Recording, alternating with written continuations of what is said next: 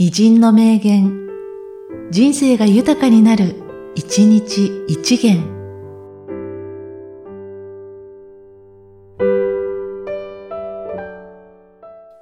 10月12日、三浦綾子。つまずくのは恥ずかしいことじゃない。立ち上がらないことが恥ずかしい。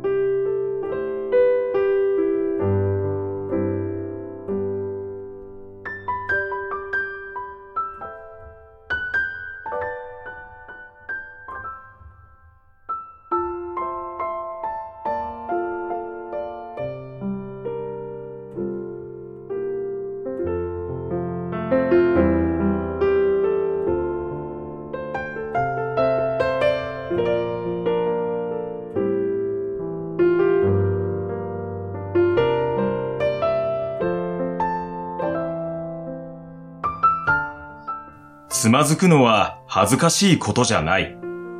立ち上がらないことが恥ずかしい。